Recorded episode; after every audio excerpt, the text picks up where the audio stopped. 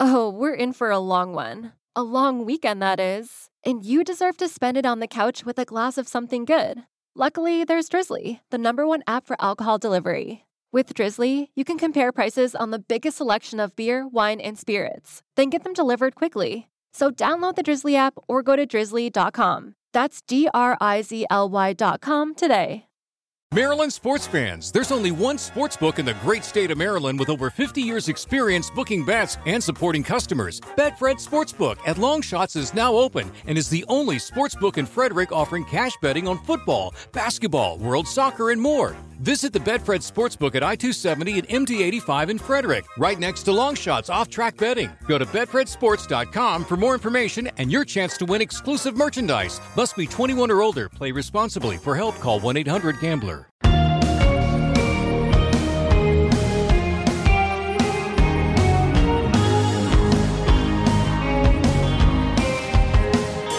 Hey, thank you for checking out Performance Anxiety on the Pantheon Podcast Network. I'm your host, Mark, and I'm going to be honest with you guys. One of the best parts about doing this show is discovering new bands that I instantly love. Jaguwar falls into that category. Oyemi Noize from the band joins me today, and she was so sweet. She hung in there even though my brain seemed to kind of be in a sleep mode. But even though I seemed to struggle, she did not. She talked about how her mom pushed her to be in a band, which ultimately led her to meeting Jaguwar bandmate Lemmy through MySpace. And after meeting him, she discovered she was in the band only by checking out the MySpace page. The band and its sound has shifted a lot over the years, and Oyemi discusses how the shift from a four piece to a trio gave them the freedom and really helped take them from a heavy shoegaze sound to something a lot poppier. She likes to call it future pop. They have a great new album out called Gold that they are learning how to play, and that's because it was written and recorded during the pandemic without the possibility of really working them out live. And they're already working on the next album. So give them a follow at Jaguwar Music, pick up the latest album Gold, and follow us at Performance ANX on the socials. Support us at performanceanx.threadless.com or ko-fi.com slash performance anxiety. Now let's jump right into the international episode with Oyemi Noize from Jaguwar on Pantheon Podcast Network. Perfect. All right. So this is Oyemi from Jaguwar. We just released our new record, Gold. Um, you can find us on Facebook, Jaguwar, and on Instagram, Jaguwar Music. You can stream the heck out of it everywhere. Go on Bandcamp, check our merch, check our music, and uh, yeah, I was happy to be here at the Performance Anxiety Podcast. Perfect. so to start with, how did you get into music in the first place? Was there a, a lot in the house growing up, or was it something that you just had this desire to to learn about? Yeah. So me personally, I actually grew up learning an instrument pretty early. So um, I come from a very musical family. So from my mom's side, um, my dad's side is not the most musical people in the world, but um, my mom is, and uh, yeah, her gra- like my grandfather and my grandma on my mother's side, they were both uh, music teachers actually. Oh, cool. So everyone in the household um, always had to learn an instrument. So my mom has two other sisters, and they all learned instruments when they were super young and sang in the choir. And this was also expected from yeah, all the other people that came to the family later. So, wow. Um, I basically had no choice though. So um, yeah, so when I was when I was six years old, um, I learned uh, to play the flute. Actually. Oh wow. Um, I I did that for eight years, and um, then I switched to guitar when I was thirteen because I wanted to be a rock star, and then I was like, flute's not that cool, so um, let's do guitar. hey, there's only one flute rock band, and then I don't think anybody's coming to take Jethro Tull's crown anytime soon. no. I don't think anybody Yeah, wants so- to. No, maybe not. but yeah, so this was that. Um, yeah, 13 learned guitar. And at one point I said to my mom, okay, I don't want to learn classical guitar anymore. I want to do electric guitar. And then she was like, yeah, but then you need a band because I'm not going to invest in guitar that you're not going to use. And I was like, yeah, sure. Wow. that makes sense actually. But the thing was, I was also like a pretty depressed, um, isolated girl Oh, when I was a teenager. I didn't have so many friends, and um, yeah, going out uh, to meet new people to form a band with was not. Oh, we froze a little bit there. There, There we are again. There we go. Okay, I was about, I just sent the message that I was about to try to restart it, but I guess we don't have to do that now. Okay, Yeah. so it's fine. so before we both froze up, you were saying that you didn't have a whole lot of friends, and so you you had to go out and try to find friends to to start a band. Do you think that maybe that was a way for your mom to get you out and meeting people? Just, sure, yeah, we you can meet. Just, you just got to go meet people to start a mm-hmm. band. Yeah, for sure, definitely. My mom saw the opportunity. Mom being and she took it and ran with it. Oh, mom, yeah, for sure. moms do that. Yeah, Yeah, they sure, do because they're also like very smart. Yes. Yeah, sure, you can do that, but you got to do it on your own. Go ahead. Do whatever you want. yeah. That's pretty sure. awesome, though. Yeah, actually, I'm I'm very thankful for that. So um, this is how I got like my first drummer. Then he had friends. We had our first band, and this is how I personally found um, into music. And I think I was around 16, 17 when I had my first band. So Nice. this is where I started. And not long later, actually, I uh, found uh, Lemmy, who's the guitarist of Jaguwar. We found uh, we met over MySpace. Actually, Oh, back in the days. wow. That's going back.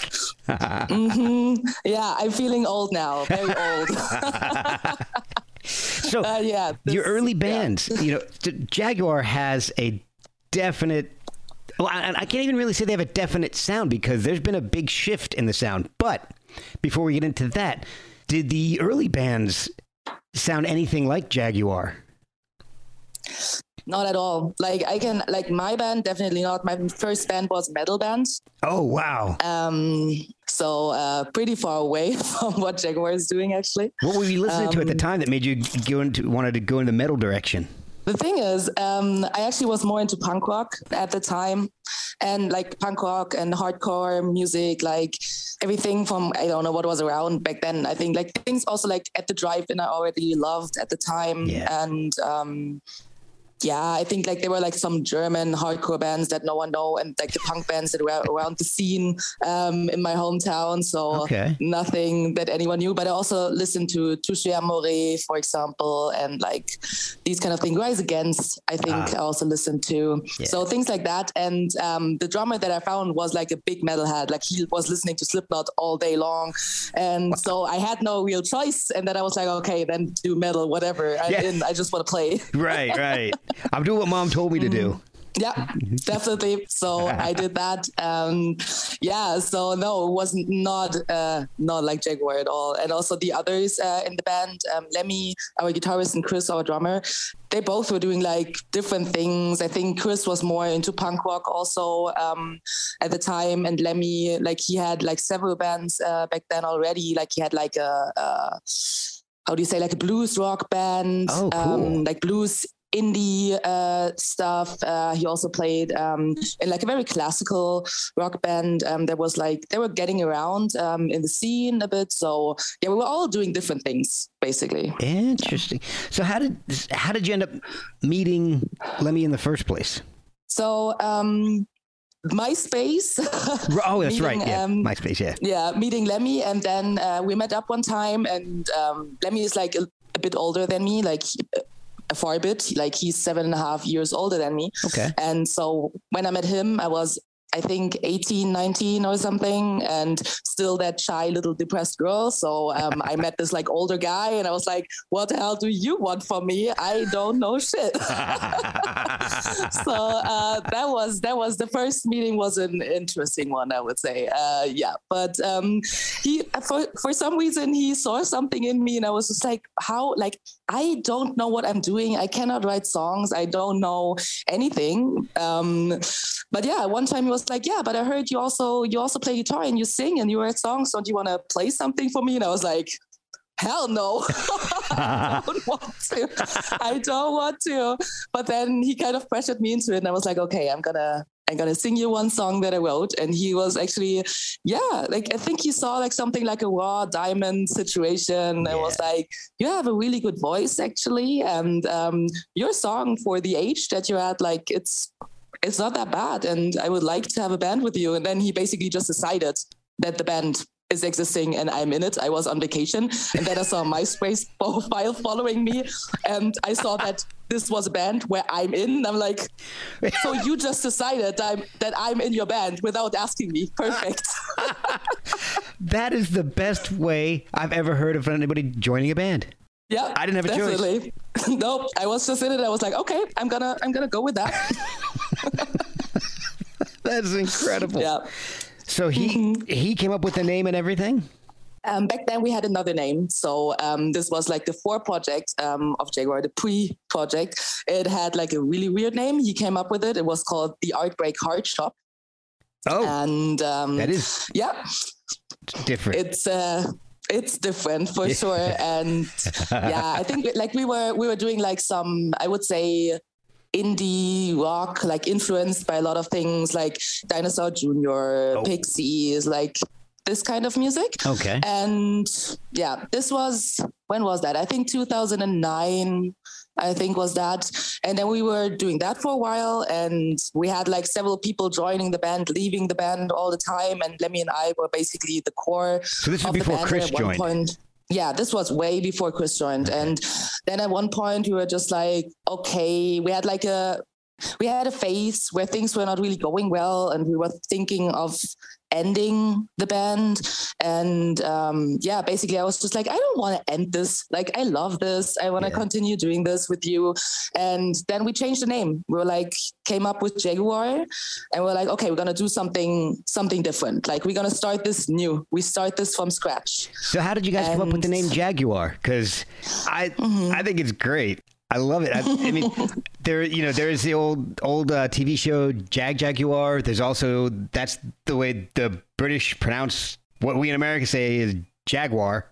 So yeah. I kind of like both reasons. But well, how did you guys come up with Jaguwar? Because you spell it J A G U W A R.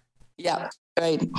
Um, we came up with like actually Lemmy came up with that because um, this was still in the Artbreak Heart Shop times, and um, we wanted to do like an EP or something. And he was working on a cover because he was already back then always doing our cover artwork like he does today oh, still. okay. And he, he came up with this uh, with this cover because we got we're getting more into this shoegaze thing at the time, and he basically built a cover where you had like two um, Fender Jaguars um, like growing out of each other. It was like a weird, a weird thing. That's cool. and yeah, they grew out of each other. And then he was thinking of a name, how to name that EP.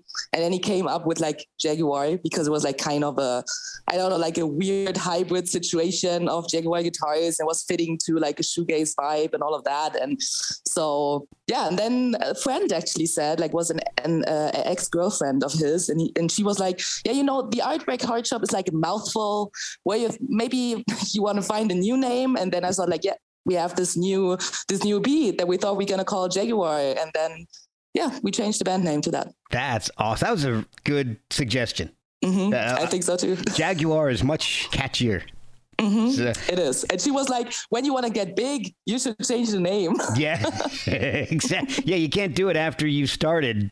It's a little harder at yeah. that point.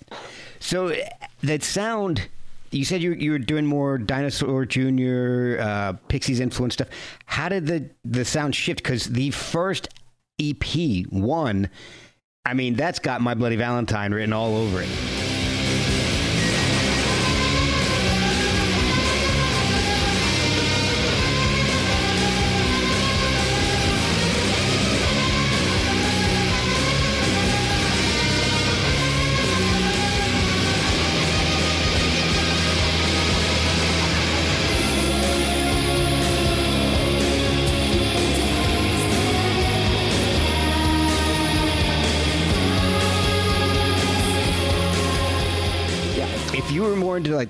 Punk and then the, the Pixies. Was My Bloody Valentine even on your radar at that point? Um, on my personal radar, it wasn't, but um, Lemmy introduced me to a lot of music uh, back then, okay. and he was already listening to My Bloody Valentine. He had like he collected vinyls um, already at the time, and he bought this um, like bought Loveless um, somewhere, yeah. and yeah, like he was showing me that, and I was just like, that's actually cool. And I think, and that's the thing with my Bloody Valentine specifically, um, as like the biggest, I don't know, most important, influential shoegaze band or whatever, yeah. is that I feel they always had like this punk attitude, like they had this edge to it. So it wasn't too far away from my taste actually back then. Okay. So I felt like yeah like they're noisy and um, it's weird and they have like weird ways of singing and sound structures and all of that it was like kind of weird but still it was like fast it was hitting and i love that also like i'm not the biggest loveless fan by the way. Oh, I know okay. everyone thinks that's the best thing that My Bloody Valentine did. I disagree. And this maybe makes me a hipster yeah. or whatever that I'm like, oh, I loved them before they did Loveless. I just don't think it's the best record. It's fine. I'm more wow. into EPs anyways.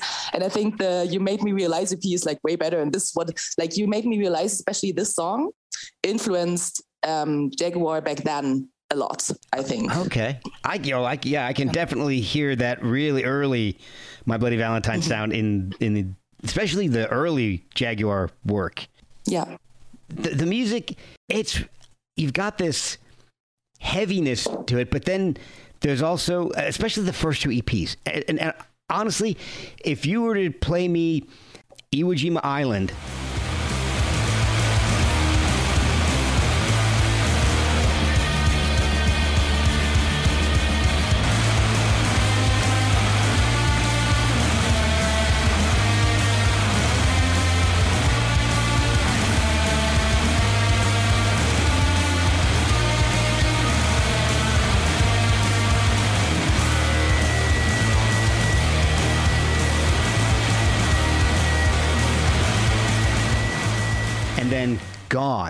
without telling me mm-hmm. anything, just play those two songs back to back, I would have sworn it's two different bands.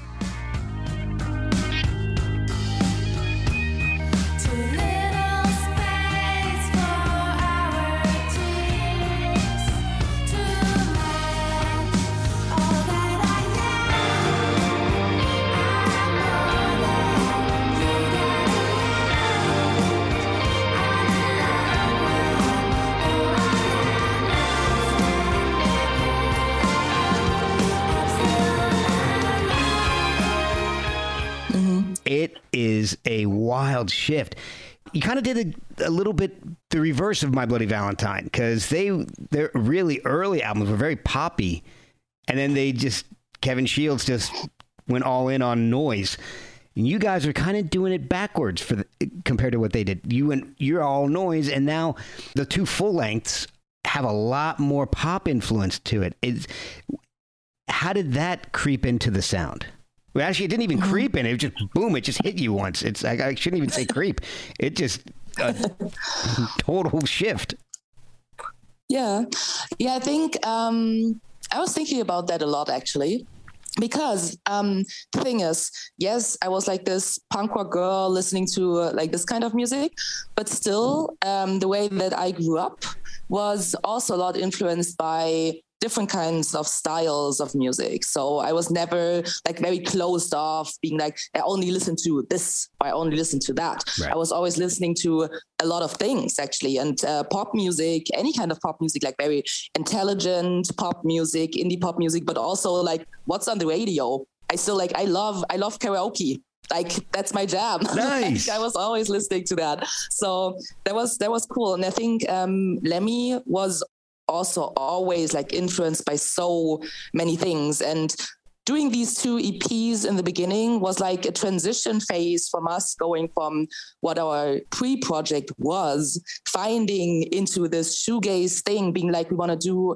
like we want to be more experimental with sounds. We want to create walls of sounds. Like this was what we wanted to do. Yeah. And then doing these two eps and then being like okay uh, but there can be more to it like bombast and like really big big sounding um, production doesn't mean you have to do this shoegaze thing. Like you can also create that in different ways. Mm-hmm. So I I see a continued uh, like I can see that it's continuous for me how we evolve. But of course, it's always when you're inside the band and you're creating the music, you you see that. Yeah. And for other people, it's more like oh they did that, and for some reason this happened. And for me, it's not that far away actually because I think we are still we're still a very loud band. We still have a very full sound. Like this is still what we are doing. Yeah. Um, but with more like vocals more in the front, not like this shoegazy somewhere in the back vocals where you don't hear them.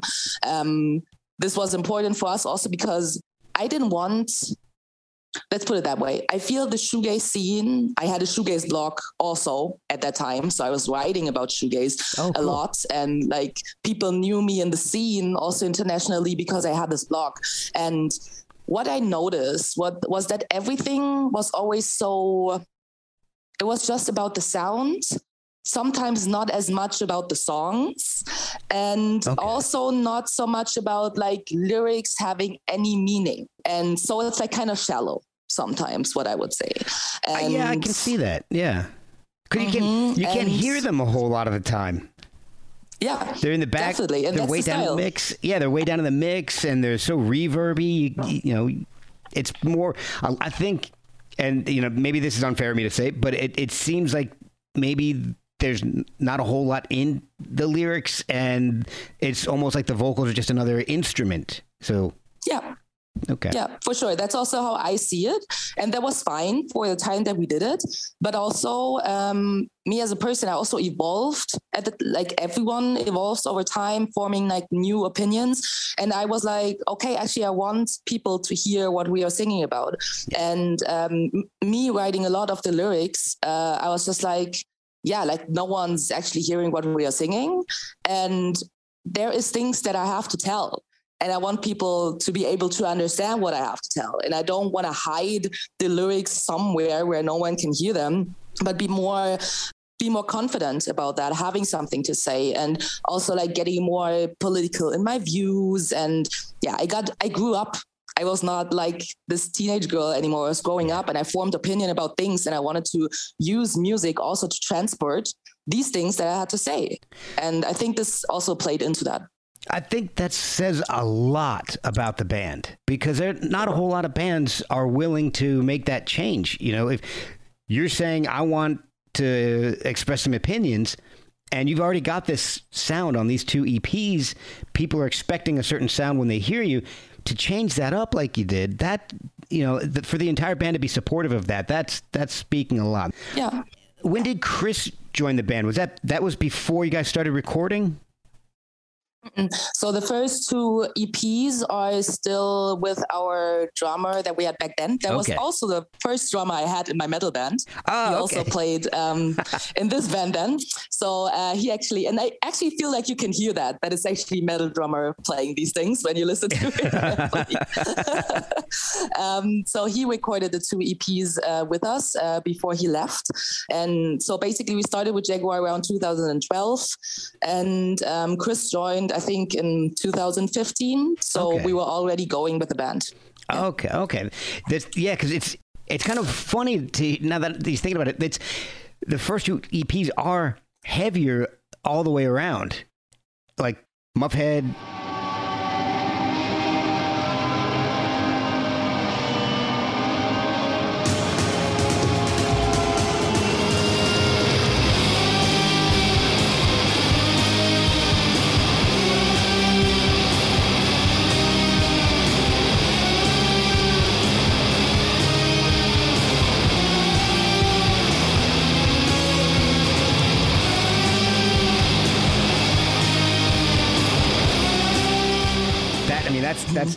That is my bloody Valentine. It's just amazing. And then if the second EP, which is a title two, is not too far removed. There's some softer elements like Kaysen, Kaysen, and, and Novice Nightlight Tigers.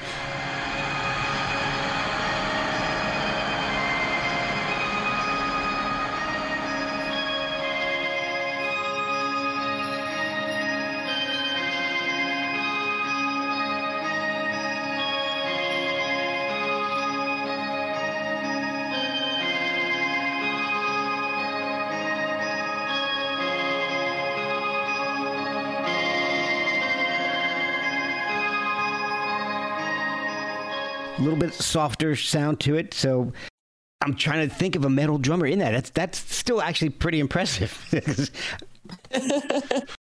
Chris joins the band, and you guys start playing that, or was it at the time hard for you guys to to emulate this the all that noise live? I mean, you guys, there's only three of you, and it's a big sound.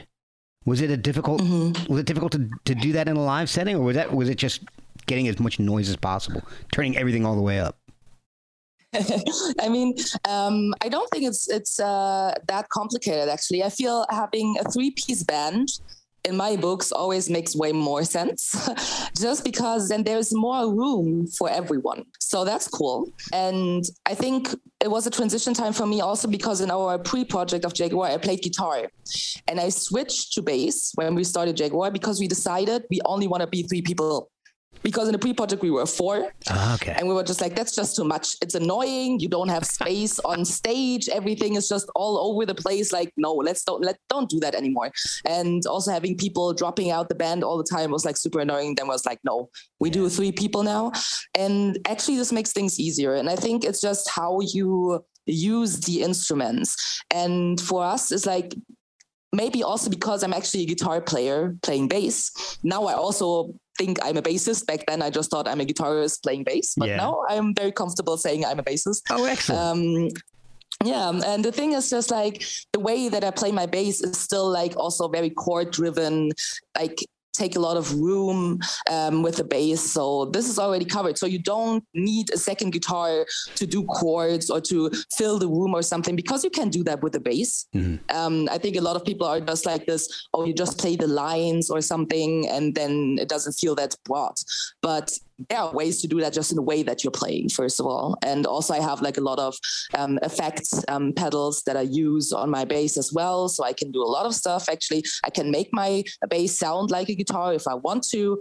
Um, so it's just like being flexible on that on the bass helps a lot to fill the room. And um, with the guitars, I mean, people that saw us live also know that we might be a little bit going over the top with the amplifier. So um, I mean, I like I play two two amps as a bassist. Our guitarist Lemmy plays four wow. four guitar amps, and with that is how you can create a sound like that live. It's possible because when you have so many amps, like you, he can basically emulate having four guitars if That's he wants to. Wow! So, wow! And this is how that works. The songwriting.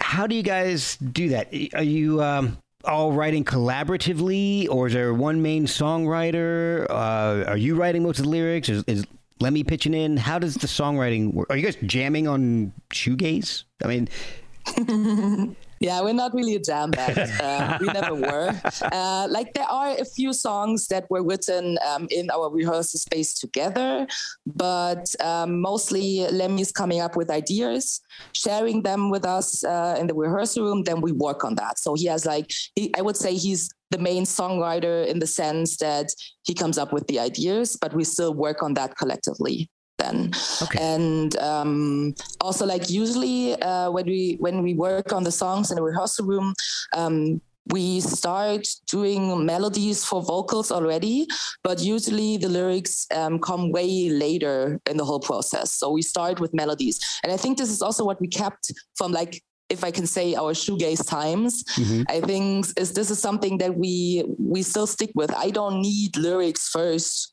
to sing like I can just sing a melody and use fantasy lyrics to just create a melody. I don't need vocals ready for that already. Oh, right? excellent.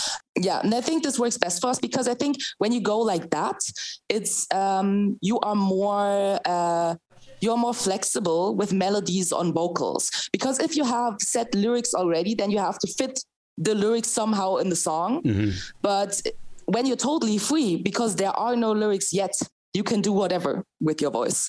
And um, this works for us. And we, I, I think we're going to continue doing it that way. And um, when we go to the studio, then um, we write on the lyrics. Usually it's me writing lyrics, but also Lemmy is writing lyrics sometimes or pitching in on a few on a few things. So not all okay. of the songs are the lyrics by me, but most of them, I would say like maybe 80%. And Lemmy has some songs where he wrote lyrics uh, or we collaborated on songs uh, for lyrics. This is usually how we do it. Um, with the last record, with Gold, it was a bit different because it was Corona. Yeah. So in COVID times, what not, was not that easy to meet up in the rehearsal space. Uh, so a lot of things were actually done at home. So Lemmy um, wrote a lot. And sometimes I never even played the songs before we got into the studio. And I just started there to actually work on bass lines or whatever. Wow. Uh, so that was a very different approach. I wouldn't say it was worse or if it was better, it was just different. Okay. We'll be right back after a word from our sponsors. I want to take a minute and talk about our sponsor, Tiesta Tea. Tiesta is a tea company on a mission to create loose leaf tea beverages with premium ingredients that taste good and do good. Each tea is blended for one of five categories so you can energize, slenderize, boost antioxidants, boost immunity, and relax. My current favorite is Blueberry Wild Child.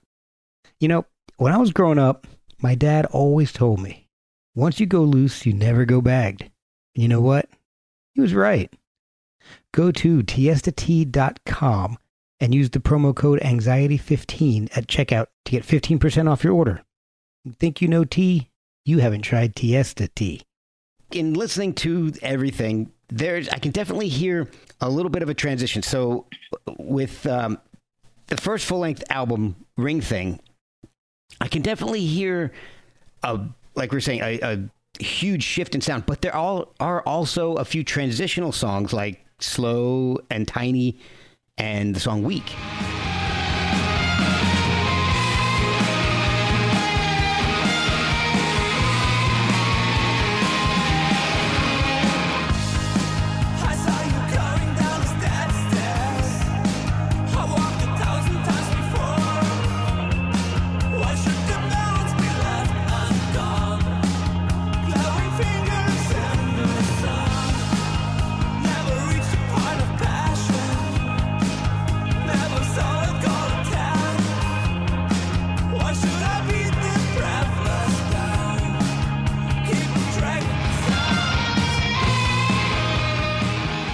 Kind of a, of a mix of the poppier sound with some like blasts of noise right in the middle. And I love that. They, I mean, they combine the two phases of the band. Uh, where the hell was I going with that? I'm, see, I have not finished my coffee yet today, so. Uh, I see. yeah, it's early for you, it, it, right? For me, it's already dark. it, yeah, it's a little bit. It's a little bit. Um, mm-hmm. So I guess I guess my point is on. You've got this great sound. Uh, so slow and tiny and weak. It's got this great mix of the two sounds, and it kind of sounds to me like if I don't know how familiar you are with 80s cinema.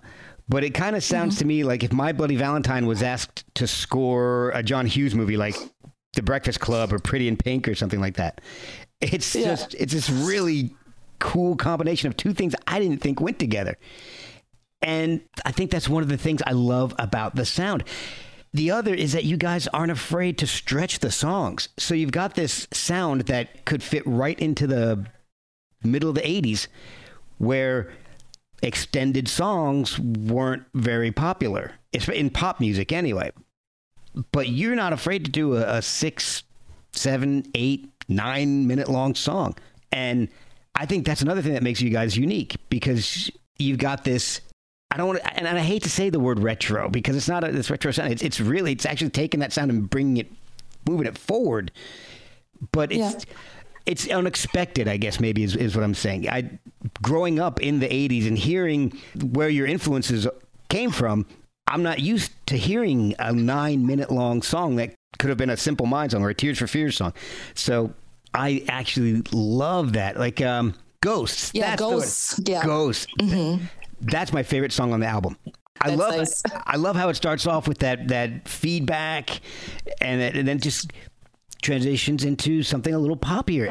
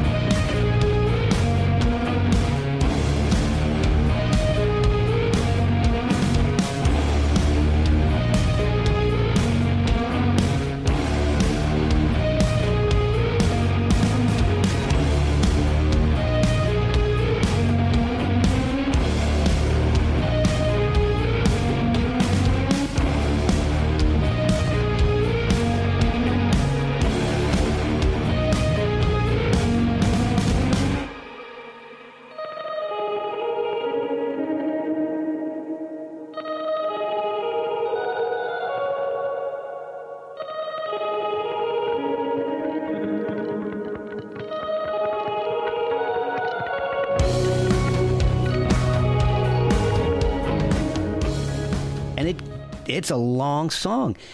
And I like it because I love it so much. I don't want it to end. So I really do appreciate that. I mean, it's it's over eight minutes, and it's mm-hmm. and the singing is beautiful. The the chorus, everything is just it works so perfectly, and it's it is definitely my favorite song on the album. Oh, that's perfect. It's interesting because you say that is um, I feel with the new record with Gold, we have two fan favorites so far. Okay. on the record. And I would say there's Team Ghosts and then there's Team Saint Lucia Island. Ah. Like you have like these two, uh, these two things. I always hear people saying one or the other song. That's their favorite. that is. You guys seem to have something with islands because you've got Iwo Jima Island mm-hmm. and now Saint Lucia yeah. Island. Yeah, maybe it's, it's this thing about islands. maybe it's that '80s influence. You know, it's like Miami Vice or everybody's on an island. That that was always the fantasy island. Yeah. Yeah. And you guys, sure. yeah, you guys are in Germany, you know, landlocked. Yeah.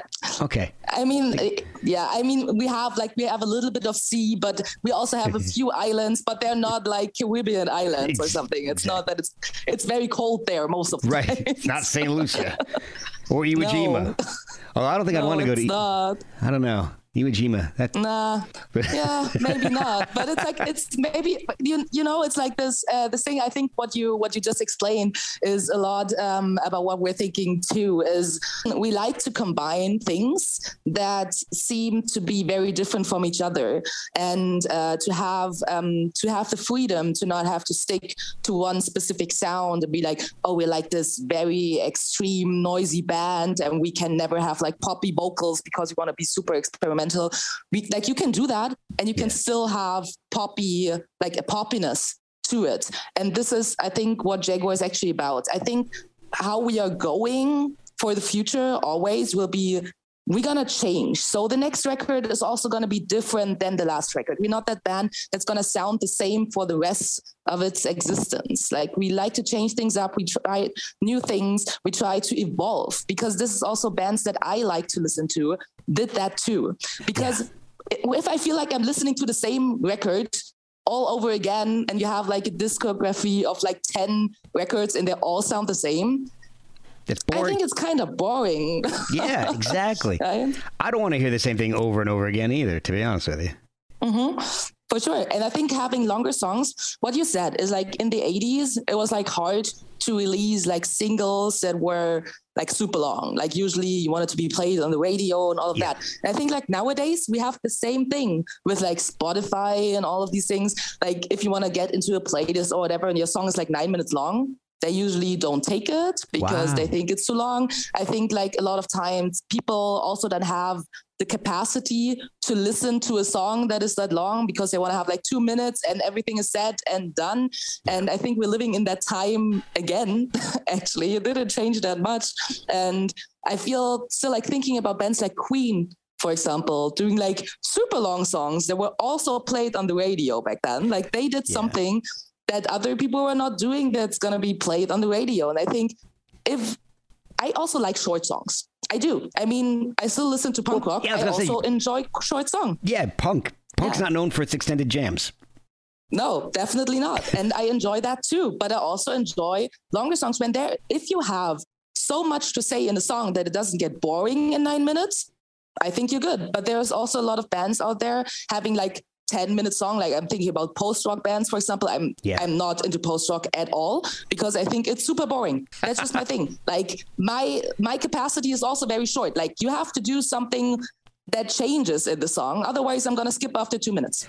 So okay so that kind of makes a lot of sense with how you're saying that you're not the biggest fan of loveless the song soon. It's 7 minutes long. But yeah. it's it, once that starts to kick into that instrumental section, it's a very repetitive seven minutes. And if you're not into that thing, I kind of like it, but just because I used to drive a lot, I was in sales, and mm-hmm. hearing a song like "Soon," it would fill the time, but it would, it would, you know, I, I felt like I could listen and I could do what I had to do, get where I had to go, and and think about what I was going to do in my job, and this was just kind of playing in the background. And I never really noticed that it was like seven minutes of the same dun dun dun dun dun dun dun. dun.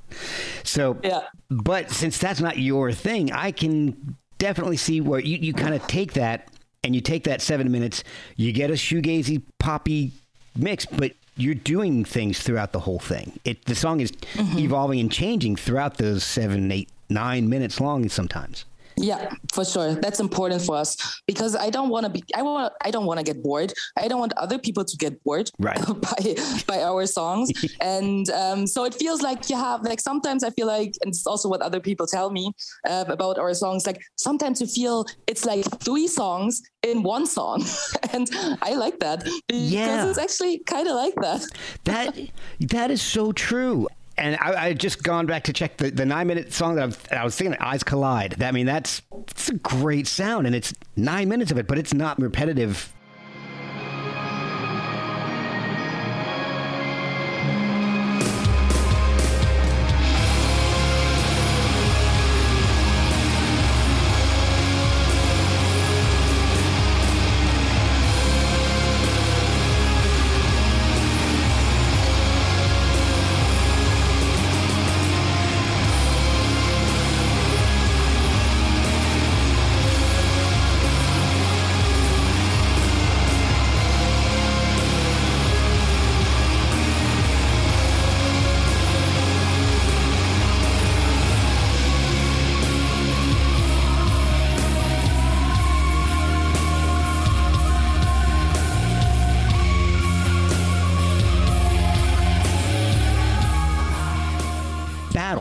track one, it, that's a great track. And that's one of the ones I was saying. If you played me Battles and then played me uh, anything off of the first album, I would be like, this is two different bands.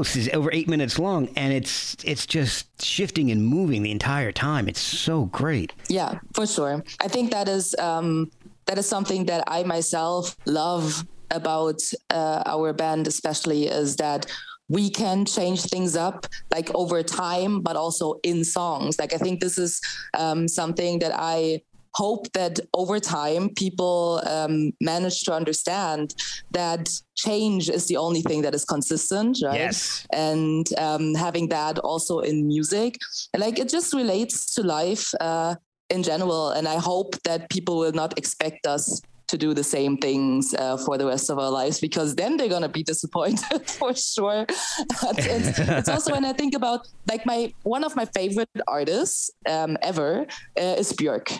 Yeah. And I, I think um, this also explains a lot because Björk is basically doing exactly that. Like she is changing what she's doing with every record. Like oh, you yeah. can think it's something totally different. And then me as a fan, I don't enjoy every record of her. Right. There are records where I'm like, I'm never listening to them because they're just not my style. I don't understand what she's actually doing there.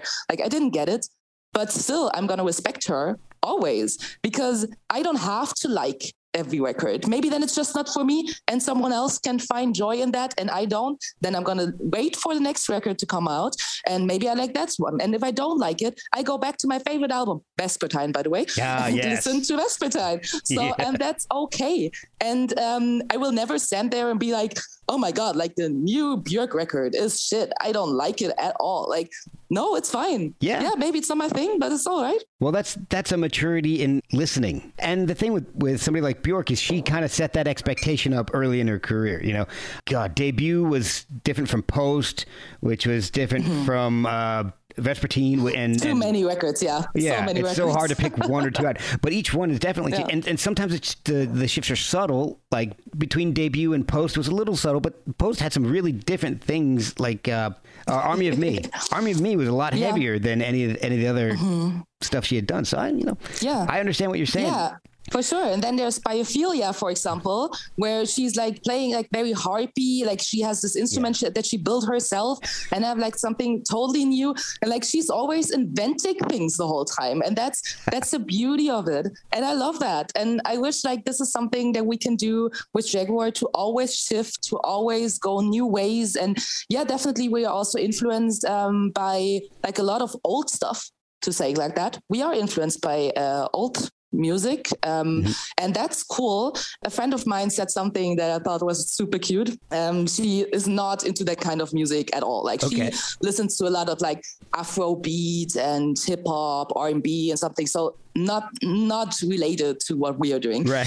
And uh, still, she came to a concert and she saw that was like, yeah, it's not my music at all. But you know what?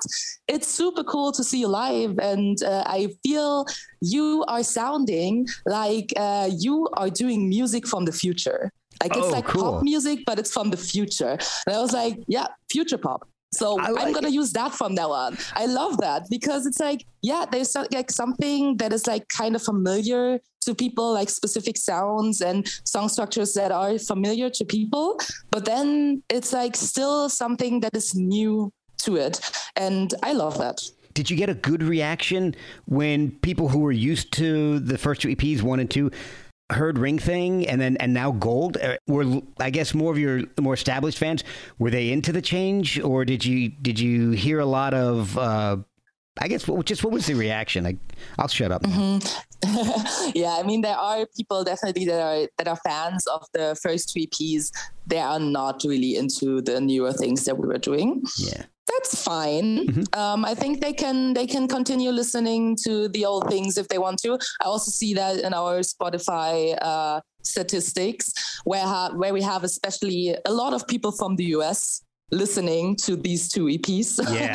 for sure. Yeah. I can see that. Um, and it's fine. Uh, I feel like people that got to know us with uh, the first full length uh, with Ring Thing, a lot of them were like, yeah, it's cool. And then they heard gold and they were like, oh my God, that's way cooler. Yeah. so um, that is nice. I think like the people that got to know us with Ring Thing, we could take them to the next record. Like that was fine. And then there's like a part that is only listening to the two first EPs and talking in their shoegaze Facebook groups um, yeah. about how Jaguwar was better in the beginning. It's fine. I was I there in the that. beginning, man.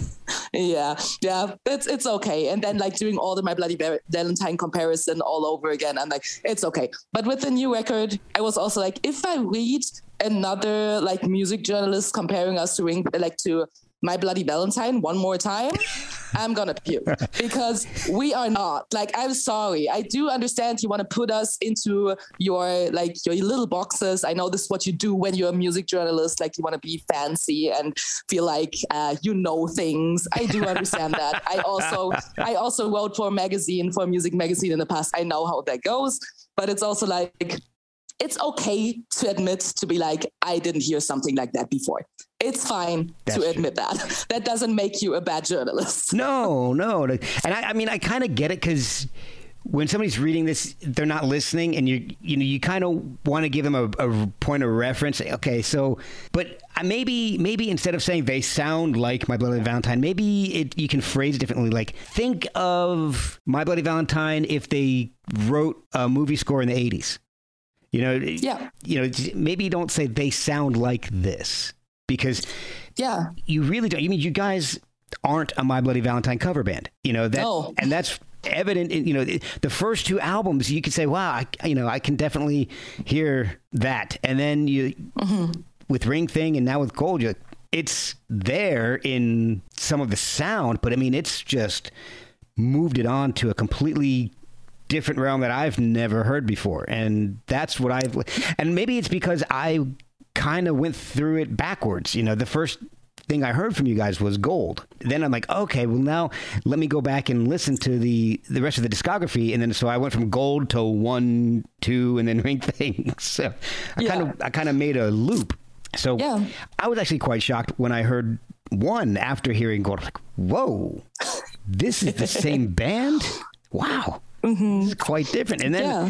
then the progression made a lot more sense. I didn't realize how abrupt the change was, though. Mm-hmm. I was really blown away, you know, hearing the change, and then hearing that from two to ring thing was just, I don't want to say 180 degrees, but it was just a yeah. seismic shift in your sound. Yeah, definitely. And I think that is also where I don't know what we also hear a lot is that um, people say like, "Oh, Lemmy's voice, they sound so much like Robert Smith." Blah, blah, blah, blah, blah. And then I'm thinking like, okay, like show me, show me one other like indie rock singer that doesn't sound like Robert Smith or uh, I.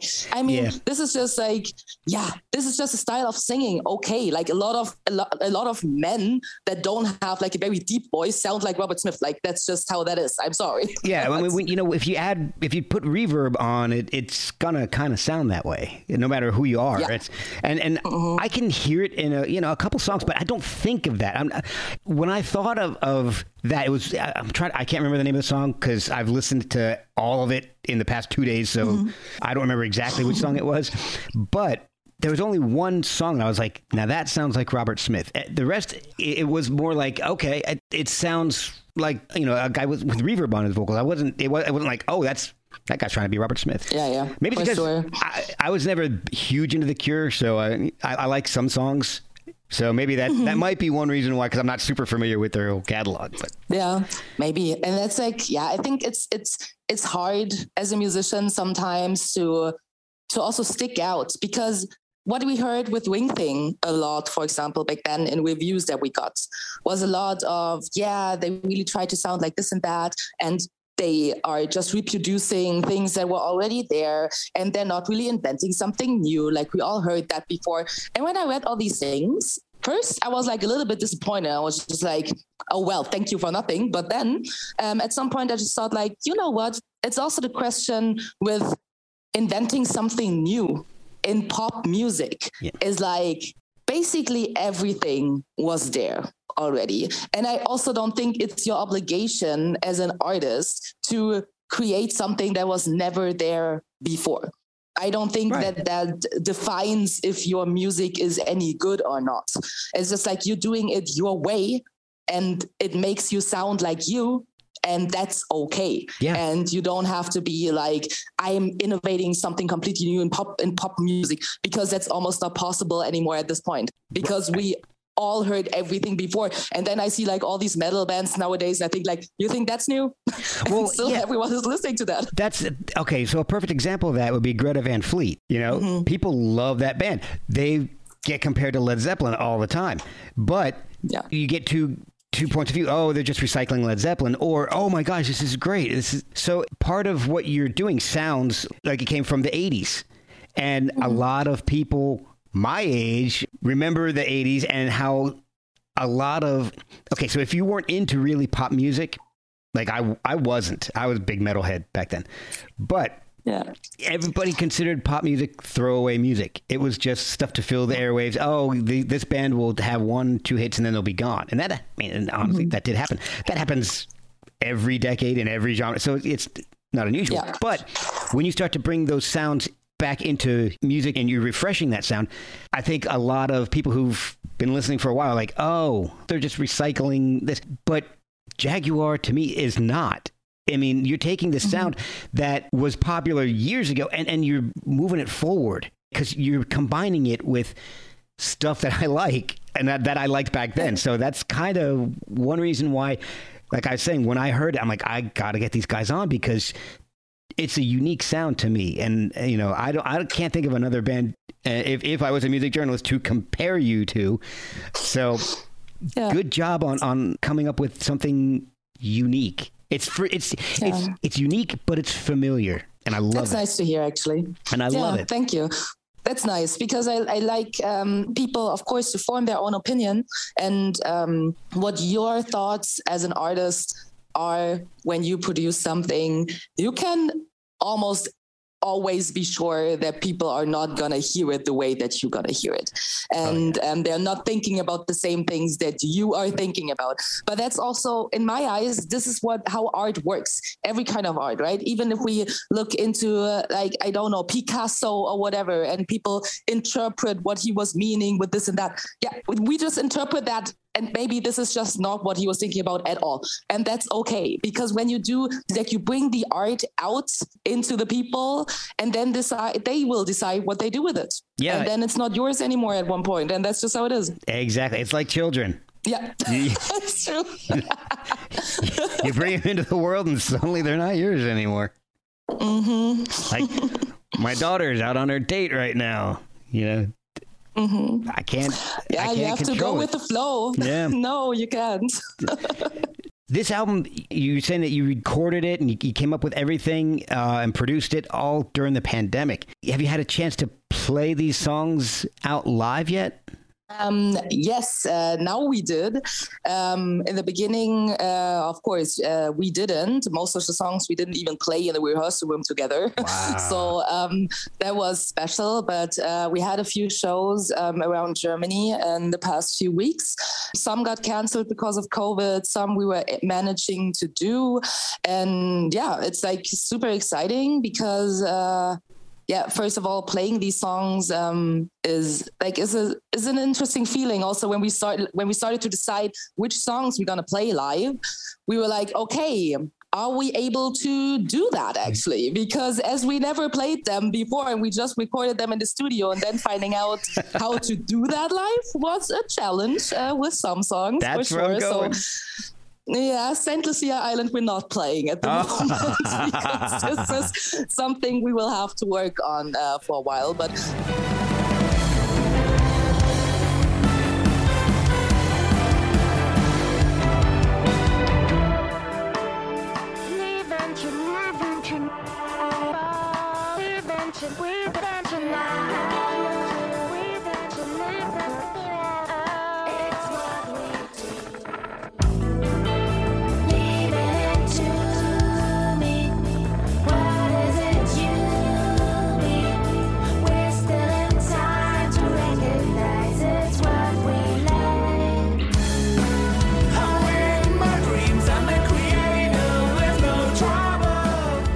songs like Gold, for example, we um, we released that as a single, so we kind of felt like we have to play that song. Yeah, and. Uh, it's hard because like especially for me um, on the bass it's just like i'm playing like this weird line where i have to push like like i have so many different sounds in that in that song specifically so I, and also the playing is like kind of weird at parts and switching a lot from rhythms and I also have to sing and then it's just like.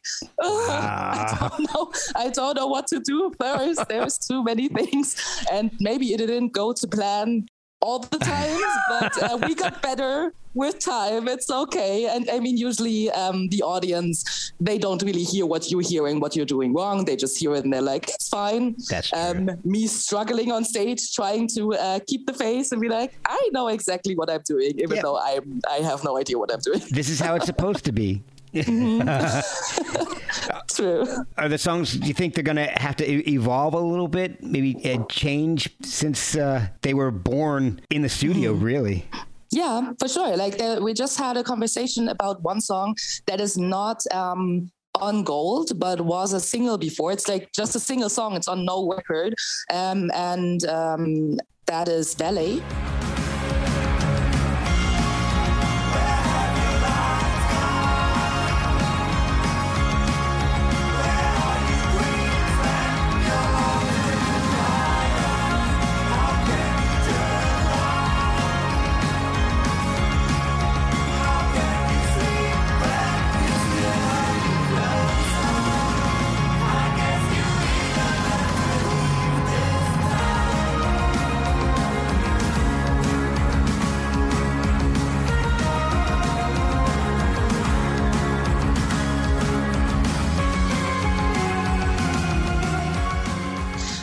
Valet, uh, we released that song um, like in between, basically. Uh, Ring Thing and Gold was just like an in between song. Okay. And it should have been on the record, but we for some reason decided it's not going to go on the record. So maybe it's coming on the next one. Um, because the single is also a single version. It's shorter than the original version. So Okay. maybe we're going to put that original version somewhere sometime. And we just talked about that song the other day because we're playing it live. And Lemmy was like, yeah, I feel like the the guitar line that I'm playing there all the time. It like gets annoying a little bit. And i have like some other ideas of throwing like some chords in there. And maybe we can still do that because we already recorded the long version. It's there already. He's like thinking about adding um, some more uh, guitar layers at um, at some points. So um, i think that's cool. So maybe it's good that we didn't release the full version yet so we Yeah. can still change it. How much of the set list is older material? Um, we are playing no songs off the first EPs at the moment. Okay. And I know people get sad about that. And sometimes I hear, oh, can you play Muffet or can you play Ice Collide? And Muffet, we sometimes played in the past few years. Ice Collide, we haven't played since, I don't know, six Wow. years. Oh, wow. so, so um, and this one is not coming back live. Like people can be sure about that. I don't see that coming back anytime. But Uh-huh. Muffet, we played a few times. But in this set right now, we're not playing any songs um, from back then. Uh, from Ring Thing, we're playing Slow and Tiny, still live because live it's a banger for Yeah. sure. Um, this is our last song in the set, and people love that one a lot. And I love it too. I love to play that song too because like this has like this punk rock thing in it and i love that. So um, having that at the, last, at the last song like totally escalating after that i just want to lay down and sleep because it's exhausting. And when, when people are asking for another song after that one i'm like did you just see what I just did? Like I cannot play another song. I, I'm completely destroyed. My guitar, my, my bass is like somewhere in the corner where I just throw it in between. Like all my pedals, like all everything is like switched to something different. No, I'm not gonna play another song now. it's I always try to play that one last so people don't ask us for another Yeah. song. yeah, sometimes they still want to hear another one, uh, but we never do that. Yeah. And um, yeah, so we're playing uh, Uh, slow and Tiny from Ring Thing, and I think yeah, and Lunatic. Lunatic, we're also playing, Okay. and all the other songs are new ones. Oh, great. Has the whole pandemic, you know, we've mentioned several times that this album Gold was created in the pandemic. Has that has that approach to creating this album changed the way you guys work together or write together? Um, I think, yeah, that's a good question. Um, I think we will see. I mean, we recorded already a bit more songs than are on, that are on not on the record right now. So they're gonna come on the next record. So we already have material for another album. Not like there's maybe three songs missing, but we already did that. And we want to yeah we want to start uh, writing on a few new songs um, again. And lemmy is annoying me already every day being like oh yeah can we like i have some ideas. Can i show, show them to you? And and we work on that? And i think like working a little bit more uh, from home on songs than in the rehearsal space i think this is definitely happening. But this has also to do with we like our drummer chris is not living in the same city. So Ah. um, chris chris is still living in dresden and lemmy and i are living in berlin Ah, um, okay. We moved to Berlin five years ago. So Chris is still living in Dresden, and our rehearsal space is in Dresden because it's way cheaper. Because rehearsal spaces in Berlin are basically costing me another rent for an apartment Wow. because that's how expensive they are. Um, so we are going back and forth to Dresden all the time, and of course. Um, Lemmy is writing a lot of stuff here at home because we cannot go to the rehearsal space every time that we want to. right. So, how, how long of um, a of yeah. a trip is that from Berlin to Dresden? It's like two hours. It's okay. Um, but yeah, I mean, it's not like I can just be like, oh, it's uh, 6 p.m. in the evening after work. I can still go to the rehearsal space. Hey, you guys want to Like, go meet up in not how it Dresden goes. for a little bit? Yeah. Try- yeah, yeah, this is try not really possible. And Yeah. wow. Yeah. What are the touring opportunities coming your way now? Is are things open over there, and or do you have any plans to maybe come over to the U.S. anytime soon?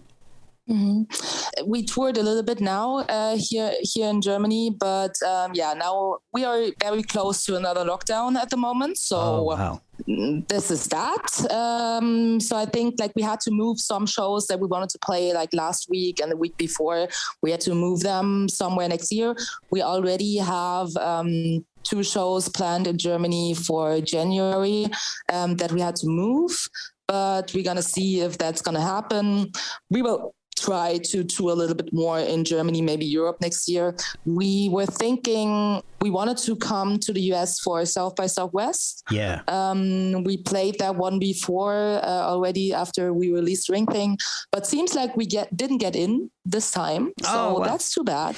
I imagine mm-hmm. it's it's hard after 2020 and you know and to mm-hmm get into because so many people are just dying to do this now. It's and that's you know one of the ah. biggest shows in the country each year. So I imagine that's going to be yeah. a difficult one for the next couple of years for them to accommodate yeah. everybody that wants to do it. Yeah, I think so too. And I mean, we would love to tour the US, but the problem as a European band touring in the US is the visa situation. I've so um, several times. Yeah. It's otherwise, expensive. otherwise we would have done that. Yeah, it's it's super expensive. It's crazy. I, I mean, what the fuck? Like I don't I don't understand. Like you just you just don't want people to tour your country. I understand. I know. okay. You know, let's make it as difficult as possible for people to come over legally. Yeah, definitely, for sure. Because uh, for some reason, for some reason, the U.S. believes that everyone wants to move there. I'm like, no, I'm fine over here. Like, I, I just want to tour. I want to go home. Yeah. I want to go home after that. I'm fine.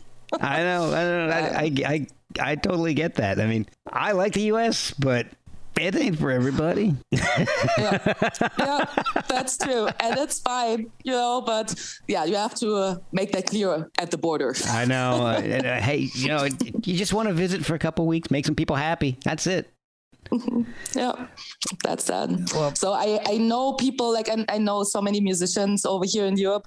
And I also heard people doing that illegally touring the US and um, people being like, yeah, like it's super easy. And I'm like, yeah, it's super easy. But you can get like, if they catch you, you're going to get blocked for the next five to 10 years. So yeah. um, I would think about that. Yeah, exactly.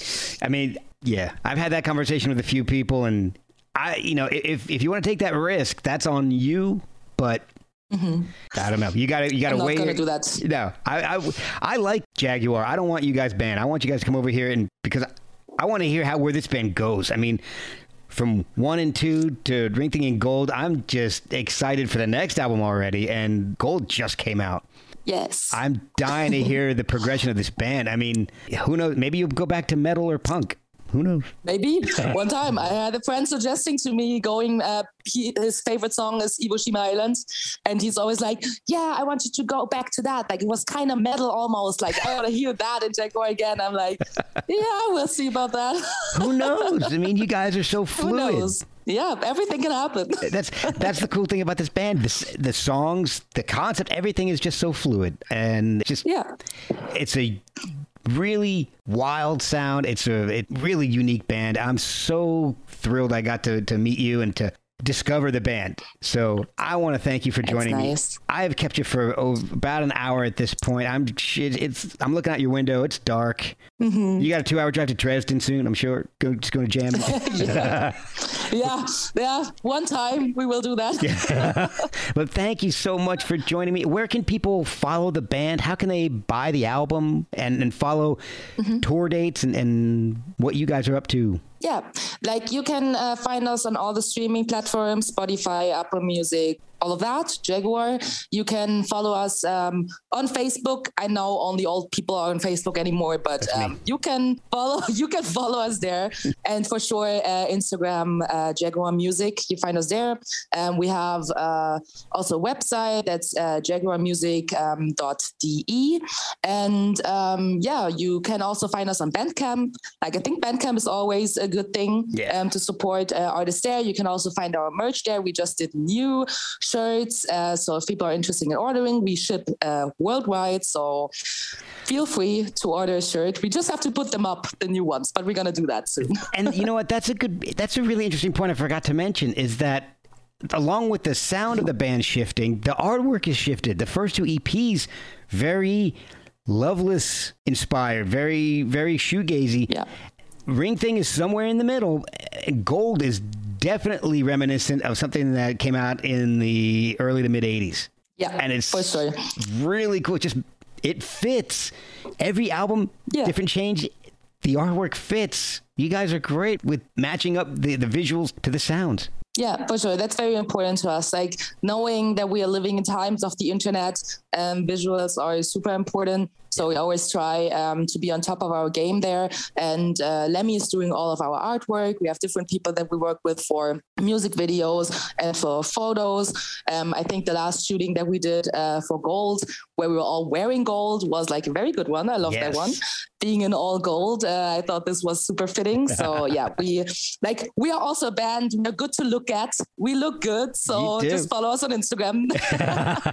and the cool thing is, gold. A, gold was huge in the 80s. Everything was trimmed in gold. yeah. Yeah, and gold gold is my favorite one. I only wear gold jewelry because this also fits my skin tone a lot. So, So- um, gold is my thing. So if fans want to get you anything, send you anything, make it gold. Yeah, for Throw- sure. throw anything Take on everything That's stage. gold. You know, Yeah, as long as it's gold, just hit me at the hat with it. It's fine. As long as it's gold, like I'm fine. excellent. well, I mean, thank you so much. I really do appreciate this. This has been so much fun, and thank you for working through the cobwebs in my head this morning. It's it's it's uh, it's not been an easy morning apparently. Yeah, I see. It's okay.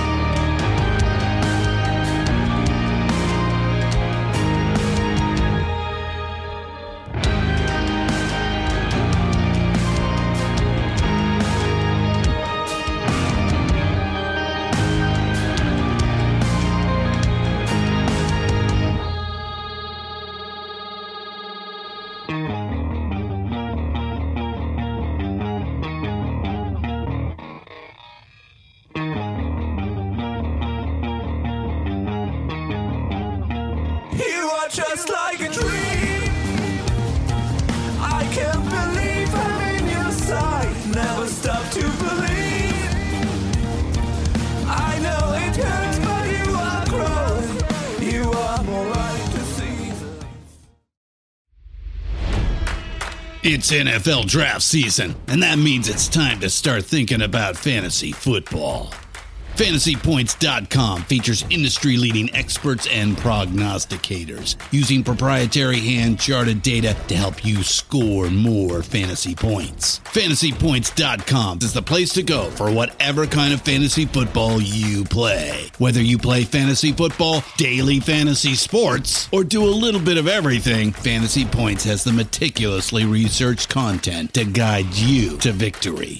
And why wait for the fall? Fantasy Points also covers the new spring football league, the UFL. Join the guru, John Hansen, Scott Barrett, Joe Dolan, and other massive names in the fantasy football universe with an exclusive offer. Use code Pantheon for 15% off any fantasy points package, including the all in package, with access to every article, tool, and data nugget that Fantasy Points has to offer. That's fantasypoints.com and code Pantheon for 15% off at Fantasy Points. Fantasypoints.com, code Pantheon. Score more fantasy points.